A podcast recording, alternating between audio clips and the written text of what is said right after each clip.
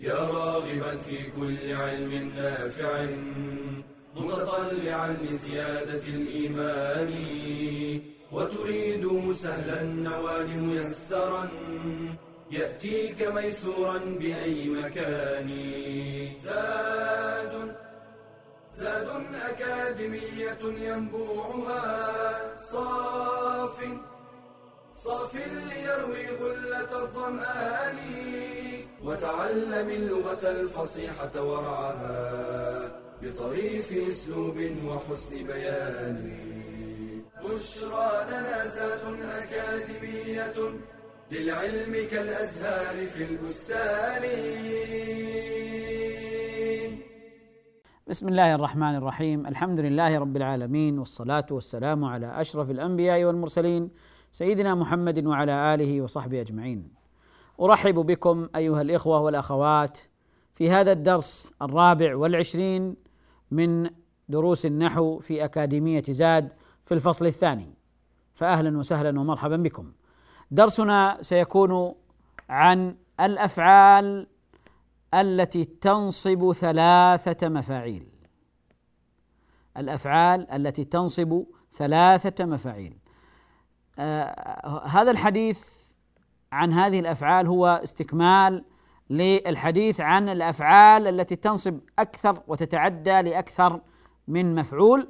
تحدثنا عن ما ينصب مفعولين، ظن وأخواتها التي تنصب مفعولين أصلهما المبتدأ والخبر، ثم تحدثنا في الدرس السابق عن الأفعال التي تنصب مفعولين ليس أصلهما المبتدأ والخبر.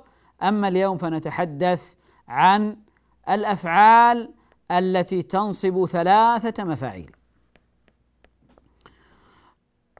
هذه الأفعال التي تنصب ثلاثة مفاعيل هي في حقيقة بعضها أصلا تنصب مفعولين، لكن لما دخلت عليها همزة التعدية، هذه الهمزة التي تسمى همزة التعدية التي تجعل الفعل إذا كان متعديا، إذا كان لازما تجعله متعديا لمفعول واحد، وإذا كان متعديا لمفعول واحد تنقله ليكون متعديا لمفعولين، وإذا كان متعديا لمفعولين فإنها تنقله ليكون متعديا إلى ثلاثة مفاعيل. سبق الحديث عن الفعل علم، وأنه من أفعال اليقين التي تنصب مفعولين أصلهما المبتدأ والخبر وتدل على اليقين. علم، فهو علم، هذا الفعل علم. حينما أقول علمت محمدا مسافرا، علمت محمدا مسافرا، أو علمت الحق منتصرا، هذا الفعل ينصب مفعولين. إذا أدخلنا عليه الهمزة التي تعدي الفعل، همزة التعدية، إذا أدخلنا عليه همزة التعدية يصبح متعديا إلى ثلاثة مفاعيل، لأنه قبل الهمزة كان متعديا إلى مفعولين، فلما دخلت عليه الهمزة تعدى إلى ثلاثة مفاعيل. يعني أعلمت خالدا الحق منتصرا، أعلمت خالدا الحق منتصرا. فهنا أعلم هذا فعل ماض أصله علم، ثم دخلت عليه همزة التعدية. علم دخلت عليه همزة التعدية، علم متعد إلى مفعولين، دخلت عليه الهمزة فجعلته متعديا إلى ثلاثة مفاعيل. فأعلم فعل ماض مبني على السكون لاتصاله بالتاء، أعلمت، والتاء ضمير متصل في محل رفع فاعل، وخالدا مفعول أول، مفعول به أول منصوب وعلامة نصبه الفتحة. الحق مفعول به ثان منصوب وعلامة نصبه الفتحة. منتصرا مفعول به ثالث منصوب وعلامة نصبه الفتحة. فإذا أعلم نصبت ثلاثة مفاعيل، نصبت ثلاثة مفاعيل. وكذلك أرى، لأن رأى القلبية، رأى القلبية التي هي تدل أيضا على اليقين، رأى تنصب مفعولين، تنصب مفعولين، فلما دخلت عليها همزة التعدية نقلتها من التعدي إلى مفعولين لتصبح متعدية إلى ثلاثة مفاعيل. حينما أقول رأيت الحق منتصرا، أريت خالدا الحق منتصرا، أريت خالدا الحق منتصرا. رأيت العلم نافعا، رأيت العلم نافعا، أريت زيدا العلم نافعا، أريت زيدا المفعول الأول، العلم مفعول ثاني، ونافعا المفعول الثالث. ونلاحظ هنا أن المفعول الثاني والمفعول الثالث أصلهما المبتدأ والخبر، أصلهما مبتدأ وخبر. إذن أرى وأعلم فعلان ينصبان ثلاثة مفاعيل، والسبب في نصبهما ثلاثة مفاعيل أنهما كانا قبل دخول الهمزة ينصبان مفعولين، فلما دخلت الهمزة نصبت ثلاثة مفاعيل. ومن ذلك أيضا قول الله عز وجل كذلك يريهم الله أعمالهم حسرات عليهم، كذلك يريهم الله أعمالهم حسرات عليهم. فيري هنا فعل مضارع وماضيه أرى، أرى يري، أرى يري. ويريهم، الله لفظ الجلالة هو الفاعل، يريهم الهاء في يريهم هذا المفعول الأول، وأعمالهم المفعول الثاني منصوب، وحسرات، حسرات هو المفعول الثالث، هو المفعول الثالث. إذن الهاء في يريهم المفعول الأول، أعمالهم مفعول ثاني، وحسرات مفعول ثالث منصوب. طيب حسرات كيف منصوب وآخره كسرة؟ حسرات، الجواب أنه مفعول به ثالث منصوب، وعلامة نصبه الكسرة لأنه جمع مؤنث سالم، لأن جمع المؤنث السالم كما مر معكم، جمع المؤنث السالم ينصب وتكون علامة النصب فيه الكسرة، ينصب وتكون علامة النصب فيه الكسرة. إذن هذان الفعلان ينصبان ثلاثة مفاعيل، أعلم وأرى ينصبان ثلاثة مفاعيل، المفعول الثاني والمفعول الثالث أصلهما المبتدأ والخبر، وسبب التعدية إلى ثلاثة مفاعيل أنهما كانا قبل دخول الهمزة ينصبان مفعولين، فلما دخلت الهمزة نصبت ثلاثة مفاعيل. فاصل أيها الكرام ثم نعود إليكم بإذن الله.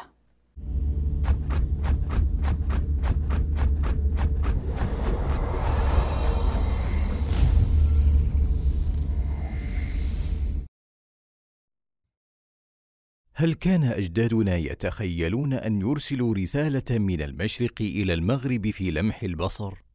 هل كان أسلافنا يتصورون أن يلتقوا بالعلماء في أقصى الأرض دون أن يرحلوا إليهم؟ إنها التقنية الحديثة، فلاستخدامها في طلب العلم ميزات، منها سرعة ويسر الوصول إلى المعلومة، وضخامة المعلومات وتنوعها، والتواصل مع العلماء حيثما كانوا، ومن ميزاتها الكبيرة تيسير طلب العلم على المعاقين وذوي الاحتياجات الخاصة، فلا غنى لطالب العلم عن الحاسوب بما عليه من مكتبات ضخمة، حيث يمكنه البحث في ألوف الكتب في ثوان معدودة، لكن عليه الحذر من التصحيف والتحريف. ولا غنى له عن استخدام الإنترنت في أبحاثه، لكن عليه أن يوثق المعلومات من المصادر المتخصصة، ولا يكتفي بالمنتديات ونحوها. والتعليم عن بعد من خلال الإنترنت يسر طلب العلم للمشغولين بالوظائف والأعمال الخاصة، والأجهزة اللوحية بتطبيقاتها وبرامجها سهلت التعلم، حيث إنها في كف طالب العلم حيثما حل وارتحل. وكذلك الفضائيات لا سيما العلمية المتخصصة سهلت طلب العلم في البيوت، فهي من أنسب الوسائل التعليمية للنساء. فلتستفد بميزات التقنية ولتحذر من شرها. قال النبي صلى الله عليه وسلم: إنما العلم بالتعلم، وإنما الحلم بالتحلم، ومن يتحرى الخير يعطى، ومن يتقي الشر يوقى.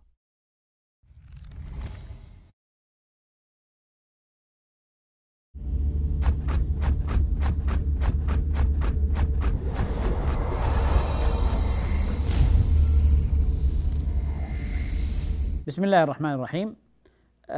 نكمل الحديث عن هذه الأفعال التي تنصب ثلاثة مفاعيل. تحدثنا عن أرى وأعلم. هناك أيضا أفعال تنصب ثلاثة مفاعيل، هي حدث ونبأ وأنبأ وخبر وأخبر. لو ضربنا لذلك أمثلة وأخذنا الأمثلة الموجودة بين أيديكم: حدث الوالد إبراهيم محمدا موجودا، يعني الوالد أخبر إبراهيم بأن محمد موجود. حدث الوالد إبراهيم محمدا موجودا، فحدث فعل ماض والوالد فاعل وإبراهيم مفعول أول ومحمدا مفعول ثان وموجودا مفعول ثالث كذلك نبأ قال الله عز وجل: نبئ عبادي أني أنا الغفور الرحيم. هنا في الحقيقة نبئ جاء على صيغة فعل أمر. نبئ فعل أمر مبني على السكون، والفاعل ضمير مستتر تقديره أنت. نبئ أنت. عبادي مفعول به منصوب، وعلامة نصبه الفتحة المقدرة، على ما قبل ياء المتكلم بالطبع، وليست على ياء المتكلم، لأن الياء المتكلم هذا ضمير. هذا المفعول الأول. أين المفعول الثاني والثالث؟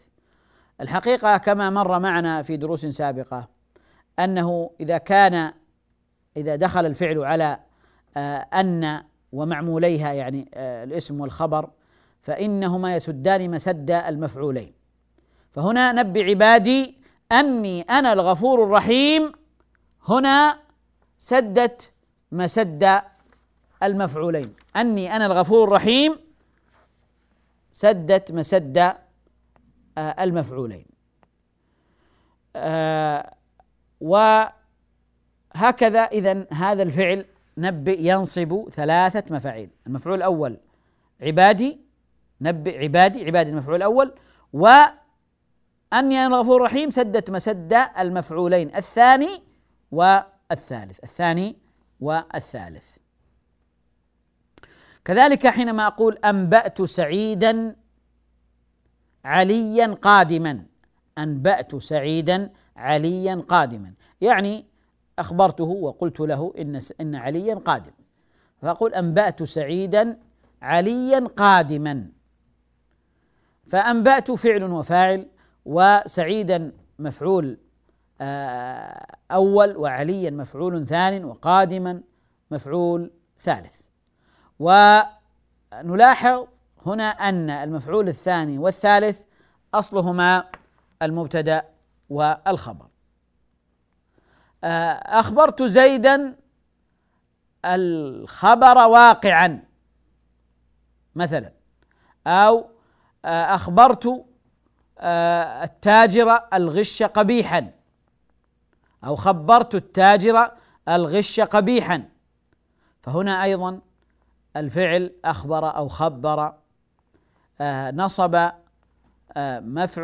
نصب ثلاثة مفاعيل، خبرت التاجر، مفعول أول، والغش مفعول ثان، وقبيحا مفعول ثالث. ويلاحظ هنا أن المفعول الثاني والثالث هما في الأصل مبتدأ وخبر. كثير من هذه الأفعال حقيقة ما ورد فيه عن العرب جاء بصيغة المبني لما لم يسمى فاعله، أو كما يقول بعضهم المبني للمفعول أو المبني للمجهول. نبئت، خبرت، أخبرت، لكن مجيئه على هذه الصفة لا يمنع الإتيان به على البناء للمعلوم أو البناء للفاعل. من الأمثلة أيضا التي نقف عندها وهي من أمثلة الكتاب أو ما بين أيديكم: أخبرني فريد أباه مريضا.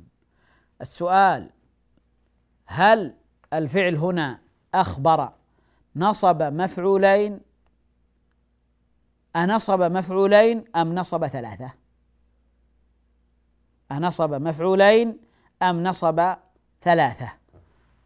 وإذا كان نصب ثلاثة مفاعيل فأين المفاعيل الثلاثة؟ أولا الفعل أخبر، ثانيا أين الفاعل؟ أين المخبر؟ أين الفاعل؟ الفاعل هو فريد، طيب، انتهينا من الفعل أخبر وانتهينا من الفاعل وهو فريد. طيب، أين المفعول الأول وأين المفعول الثاني وأين المفعول الثالث؟ أخبرني فريد أباه مريضا. المفعول الأول هو الضمير الياء في أخبرني، هذه ياء المتكلم. المفعول الأول إذن هو الياء، ضمير متصل مبني على السكون في محل نصب مفعول به أول، لكن نلاحظ أنه تقدم هنا على الفاعل، أخبرني فريد تقدم على الفاعل، فهو مفعول به أول للفعل أخبر مقدم على الفاعل. أخبرني أباه، أبى مفعول به ثان منصوب، وعلامة نصبه ماذا؟ الفتحة. أباه الضمة؟ لا، وإنما علامة نصبه الألف، أباه، لأنه من الأسماء الخمسة: أبوك وأخوك وحموك وحموها وفوك وذو مال. فأباه هنا، قال أخبرني فريد أباه، لم يقل أبوه ولم يقل أبيه لأنه منصوب، وعلامة نصبه الألف لأنه من الأسماء الخمسة، وهو مضاف، والهاء في محل جر بالإضافة.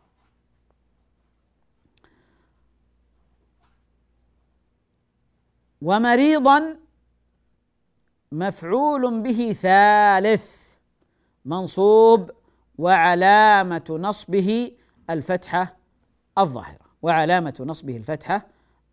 إذن في هذا المثال نلاحظ أن هذا الفعل نصب ثلاثة مفاعيل، الأول الضمير ياء المتكلم، والثاني أباه والثالث مريضة. هذه يعني بعض الأمثلة التي يعني تدل على أن هناك من الأفعال ما يتعدى إلى 3 مفاعيل وينصب هذه المفاعيل الثلاثة. من الأمثلة أيضا حينما نقول مثلا أريت الطلاب الدرس سهلا، أريت الطلاب الدرس سهلا، وأخبرت أخي أباه قادما، أو أخبرت جاري أباه قادما، أخبرت جاري أباه قادما. فإذا أخبر فعل والتاء فاعل، وجاري أو الجارة مفعول أول، وأباه مفعول ثاني منصوب، وقادما مفعول به ثالث، منصوب، وكلها أفعال مفعولات منصوبة. فهذه أفعال تنصب 3 مفاعيل، هي هذه الأفعال هي أرى وأعلم، وأنبأ ونبأ، وأخبر وخبر، وحدث، وما أشبه ذلك من الأفعال التي تنصب 3 مفاعيل. فاصل أيها الكرام ثم نواصل.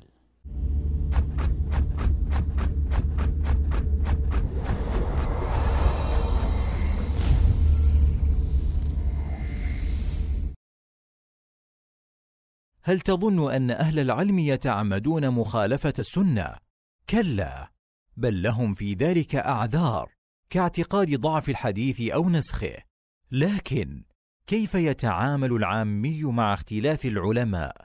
الراجح أنه يأخذ بفتوى أوثق المفتيين في نفسه وأعلمهما، لأن قول المفتي للعامي كالدليل للمجتهد، ويعرف العامي الأعلم بإخبار الثقة وبالمشاهدة، كأن يرى أحدهم يذعن له العلماء، وبالقرائن، كأن يدعم أحدهما دون الآخر فتواه بالدليل، وتوافق أكثر العلماء على أحد القولين، وتصريح كثير من العلماء بتخطئة أحدهما في هذه الفتوى، ومنها تخصص أحدهما في موضوع سؤال، كأن يشتهر بعلم الفرائض، والسؤال في توزيع تركة، وهكذا. وإذا تساوى عند المستفتي المفتيان من كل وجه أخذ بالأيسر، لأن هذا موافق ليسر الإسلام، ولأن الأصل براءة الذمة، ولا يجوز للسائل أن ينتقي من الأقوال بهواه، ولا أن يتتبع رخص العلماء. قال سليمان التيمي: لو أخذت برخصة كل عالم اجتمع فيك الشر كله. وإذا عمل السائل بالفتوى ثم ترجح بعد ذلك غيرها فلا تنقض الفتوى الأولى، لأن الاجتهاد لا ينقض بمثله. فاتبع العلماء الربانيين، واحذر الجهلاء وأصحاب الهوى. قال تعالى: ثم جعلناك على شريعة من الأمر فاتبعها ولا تتبع أهواء الذين لا يعلمون.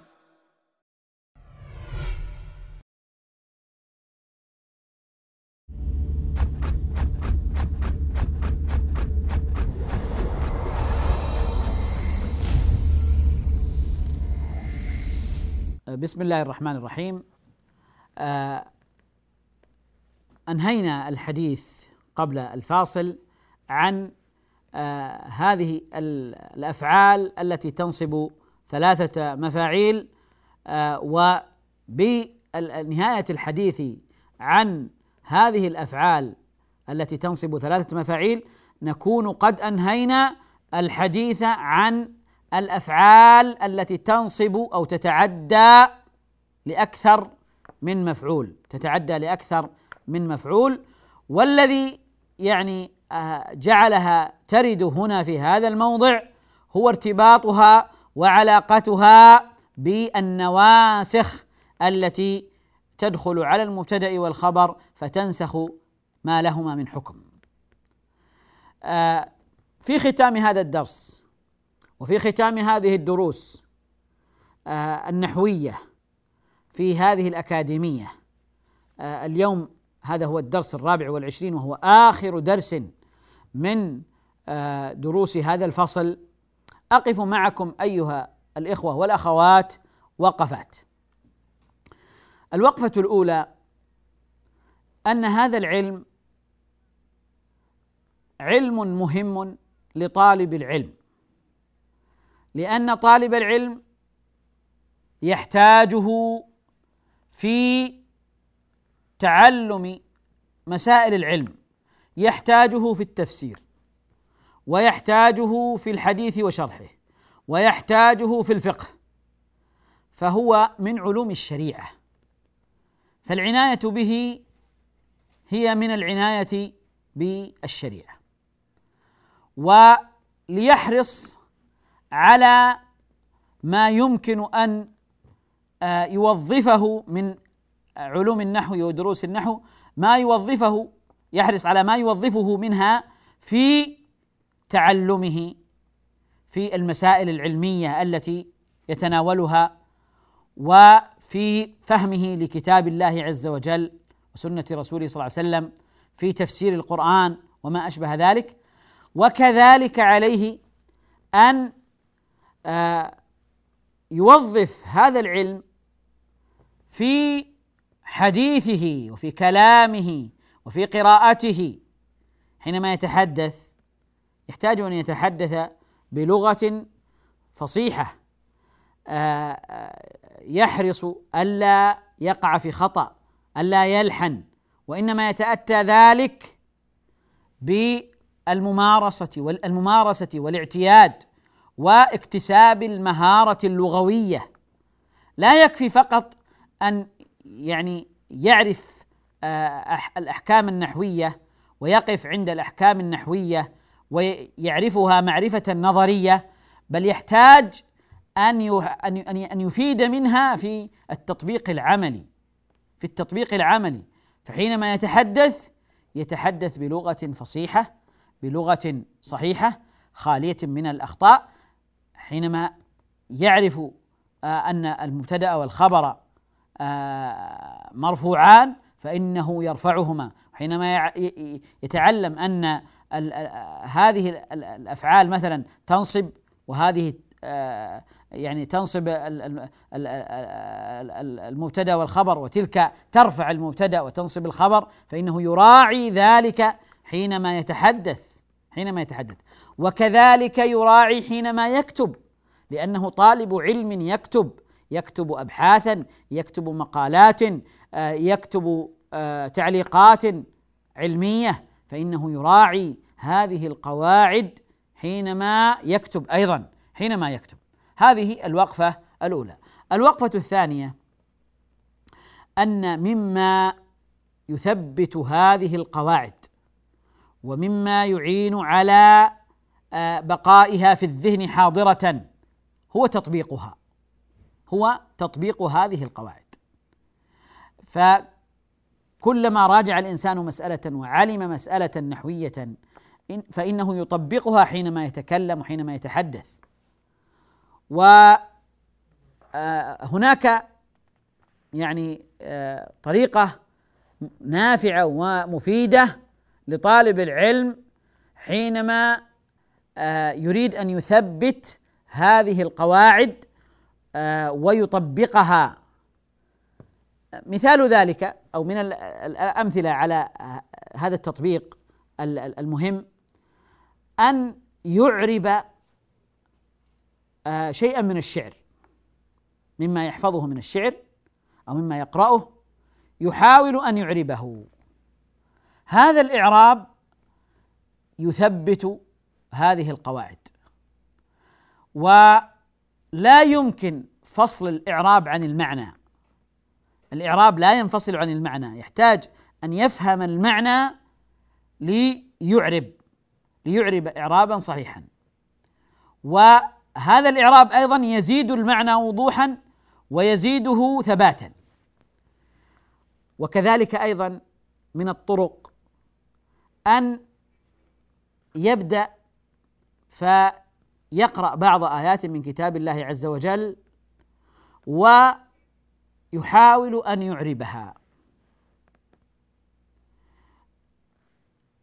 يأتي بآيات من الآيات التي يحفظها التي يفهمها فيبدأ في إعرابها، ويكتب ذلك كتابة لا يعربها نظرا فقط وذهنا فقط، لا، وإنما يكتب إعرابها، يعني يأتي إلى قل هو الله أحد مثلا، أو قل أعوذ برب الناس، أو والعصر إن الإنسان لفي خسر إلا الذين آمنوا وعملوا الصالحات، فيعرب هذه الآيات ويكتب إعرابها ويجتهد في كتابة الإعراب، فيقول الواو هنا كذا حرف قسم مثلا، والعصر إلى آخره، يعرب، يكتب الإعراب، يكتب ما يتسنى له وما يتوصل إليه باجتهاده، يحاول فيكتب هذا، ثم بعد أن يكتب يرجع إلى كتاب من كتب إعراب القرآن الميسرة، كتب الميسرة في إعراب القرآن، ويقارن ويوازن بين ما كتب وبين ما هو موجود في كتب الإعراب،